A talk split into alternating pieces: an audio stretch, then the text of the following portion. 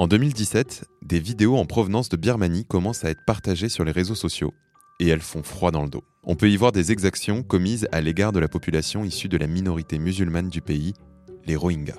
Je me souviens, c'était terrible, on assistait presque en direct à ce que l'ONU qualifie de nettoyage ethnique. Effectivement. Et d'ailleurs, selon des experts des droits de l'homme des Nations Unies, la fuite de près de 750 000 Rohingyas ciblés par la majorité bouddhiste serait en partie liée à la forte implantation de Facebook en Birmanie. Comment ça? Ben, Le réseau social aurait selon eux joué un rôle déterminant dans la propagation de discours de haine et de fausses informations dans le pays, où la population utilise principalement le téléphone portable pour accéder au réseau. Un réseau sur lequel Facebook représente une porte d'entrée pour la majorité des Birmans. C'est terrible et ça évoque bien d'autres événements où les réseaux sociaux ont pu jouer le rôle de catalyseur de haine. La question que je me pose, c'est comment faire pour éviter que ça se reproduise? Eh bien, Marine, on est nombreux à se la poser et aujourd'hui, la question, c'est de savoir comment réguler ces grandes plateformes du numérique. Et d'ailleurs, c'est ce que l'on va aborder dans ce nouvel épisode du Mémo. Orange vous présente le mémo.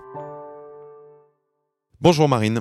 Bonjour Germain. Bienvenue à toutes et à tous dans Le Mémo, le podcast qui analyse pour vous la société numérique à travers les médias. Quand on parle société numérique, on pense bien évidemment à ces entreprises du secteur qui ont pris une importance considérable dans nos vies depuis quelques années et particulièrement aux réseaux sociaux. Oui, et comme on l'évoquait dans l'épisode précédent, le web de 2021 est marqué par une forme de centralisation et un retour en force des États qui tentent de mieux contrôler ce qu'il se passe sur le réseau. En matière de liberté d'expression, les grandes entreprises numériques sont souvent pointées du doigt pour leur inaction ou au contraire leur ingérence dans des affaires domestiques. Commençons par une question qui agite beaucoup les médias, celle de savoir comment ces entreprises s'adaptent aux spécificités nationales. Oui, voilà un sujet essentiel pour notre siècle connecté. D'ailleurs, dans les polémiques, la question de la modération des contenus sur les réseaux sociaux revient souvent. Comment faire pour que Twitter, Facebook et consorts ne soient pas le déversoir de contenus haineux ou insultants? D'abord, Germain, il est toujours bon de rappeler qu'Internet n'est pas une zone de non-droit. Les législations nationales en matière de liberté d'expression sont censées s'y appliquer. Le problème, comme le note un article du quotidien suisse Le Temps, c'est qu'il est matériellement impossible de modérer en temps réel l'ensemble des contenus transitant sur une plateforme comme Facebook qui compte près de 2 milliards d'utilisateurs actifs, dont une bonne partie utilise des groupes privés. Bon, on l'avait déjà évoqué dans un épisode précédent, mais il est peut-être important de rappeler ici comment se passe la modération des contenus sur ces réseaux sociaux. Il y a des humains qui s'occupent de modérer les contenus illégaux. Je lis dans la revue des médias que même s'ils sont près de 100 000, toutes plateformes confondues, les modérateurs ne peuvent humainement pas contrôler l'ensemble de ce qui est publié sur les réseaux sociaux. Selon la chercheuse Sarah T. Roberts, interviewée dans l'article, ces éboueurs du web, souvent mal payés et travaillant indirectement pour les grandes plateformes, sont en plus soumis à un stress psychologique important. On parle aussi parfois de modération algorithmique fondée sur des programmes qui vont automatiquement identifier des contenus problématiques. Oui, mais là encore, je lis dans un article de Siècle Digital que cette façon d'automatiser la modération de contenu euh, n'est pas non plus la panacée puisque l'intelligence artificielle n'a pas la capacité d'un humain à juger du contexte de nombreux messages publiés. Ok, donc on dirait qu'il n'existe pas de solution de modération efficace en direct. Qu'en est-il du fait de suspendre des comptes coupables de diffuser des contenus prohibés? Là aussi, c'est compliqué. Euh, le blog spécialisé Mais où web souligne, je cite, que si les régulateurs ont dans leur ligne de mire les réseaux sociaux, ceux-ci sont coup sur coup accusés d'être trop laxistes ou trop durs. C'est pourtant une solution, puisque les experts du sujet constatent que la suspension des comptes de Donald Trump sur Twitter et Facebook a fait considérablement baisser l'exposition aux messages incendiaires de l'ex-président. En effet, mais là encore, la question de savoir si c'est à des entreprises privées qu'il revient de décider qui a le droit de s'exprimer en ligne se pose, comme l'écrit Pierre Louette, PDG du groupe Les Échos Le Parisien dans une tribune publiée dans Le Monde, je cite, Est-il judicieux de laisser à un géant de la tech la responsabilité de prendre des décisions qui touchent aussi intimement aux droits fondamentaux des citoyens et à cet équilibre subtil entre liberté d'expression et droits humains que ne cessent de chercher depuis leur fondation les États démocratiques. Oui, du coup, on voit d'un autre œil la mise en place par Facebook d'un conseil de surveillance qui d'ailleurs a récemment décidé de valider la suspension du compte de Donald Trump pour encore deux ans. Absolument. Et cette décision de créer une sorte de Cour suprême externe à Facebook, mais financée par le réseau social, a fait couler beaucoup d'encre. Un long article du New Yorker note d'ailleurs qu'il s'agit d'un changement de paradigme pour Mark Zuckerberg en instituant le Conseil des sages, composé d'une vingtaine de membres, des journalistes, des professeurs de droit, des militants, et en le dotant d'un budget supérieur à celui de la Cour suprême américaine, le patron de Facebook tente, selon le journal, de gagner du temps face au gouvernement qui souhaite réguler sa plateforme.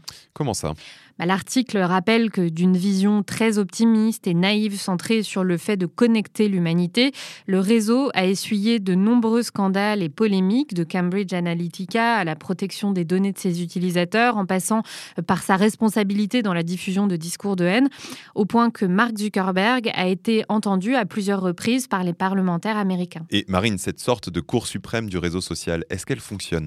Pour certains experts des réseaux, comme Olivier Hertscheid, Facebook ne pouvait que faire de mauvais choix. Il estime dans Libération que le réseau social fait face à une crise de gouvernance qui, je cite, concerne au moins 2,85 milliards d'entre nous dans la quotidienneté de leur rapport à l'information et à la politique, et qui est peut-être à ce titre la mère de toutes les crises. Ah oui, on en est là. En imposant leur vision de la liberté d'expression, les grandes plateformes numériques menaceraient-elles les démocraties? Pas seulement les démocraties. Un article de Quartz rappelle que Facebook et Twitter ont en début d'année suspendu un groupe d'individus proches du ministre de l'Information de l'Ouganda parce qu'ils partageaient des fausses informations pour peser sur le scrutin présidentiel. La réponse du régime autoritaire ne s'est pas fait attendre. Il a tout simplement coupé l'accès à Internet dans le pays. Mais avant d'en arriver là, il doit bien y avoir quelques pistes pour sortir de cette ornière, non? Comme le rappelle le chercheur Romain Badoir dans un article publié sur le site AOC, les régulateurs font face à un mur quand il s'agit de s'attaquer aux réseaux sociaux.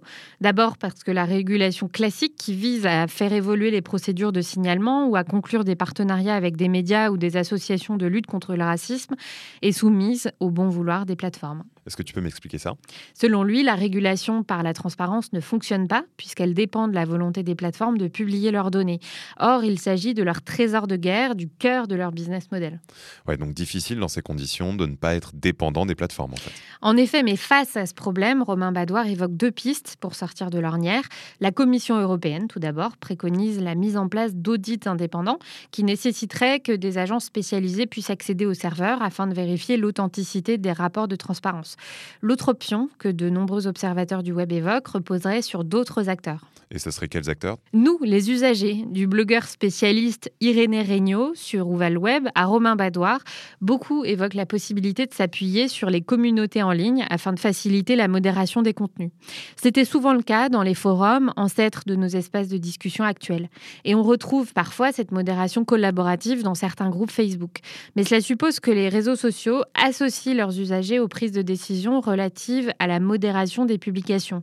C'est un changement radical de culture qui conduirait à la création de systèmes de vérification des informations similaires à ceux mis en place sur Wikipédia, qui fonctionnent plutôt bien depuis une vingtaine d'années. Intéressant. Et ne pourrait-on pas envisager qu'une structure vraiment indépendante de Facebook se charge de dire le droit? C'est l'objectif de 25 experts qui ont créé ce qu'ils appellent le vrai comité de surveillance de Facebook. Dans un article du média américain NBC, la journaliste du Guardian, Carol Cadwalader, à l'origine de ce projet, explique, je cite, C'est une réponse en temps réel d'un groupe d'experts faisant autorité pour contrer l'opération de communication de Facebook. Il semble qu'il reste encore des efforts à faire pour éviter que les réseaux sociaux ne favorisent à nouveau une tragédie comme celle qui a frappé les Rohingyas.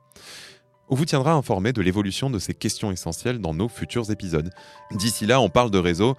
N'hésitez pas à partager cet épisode sur les vôtres si vous l'avez apprécié. On vous dit à la semaine prochaine pour un nouveau numéro du Mémo. C'était Le Mémo, un podcast orange.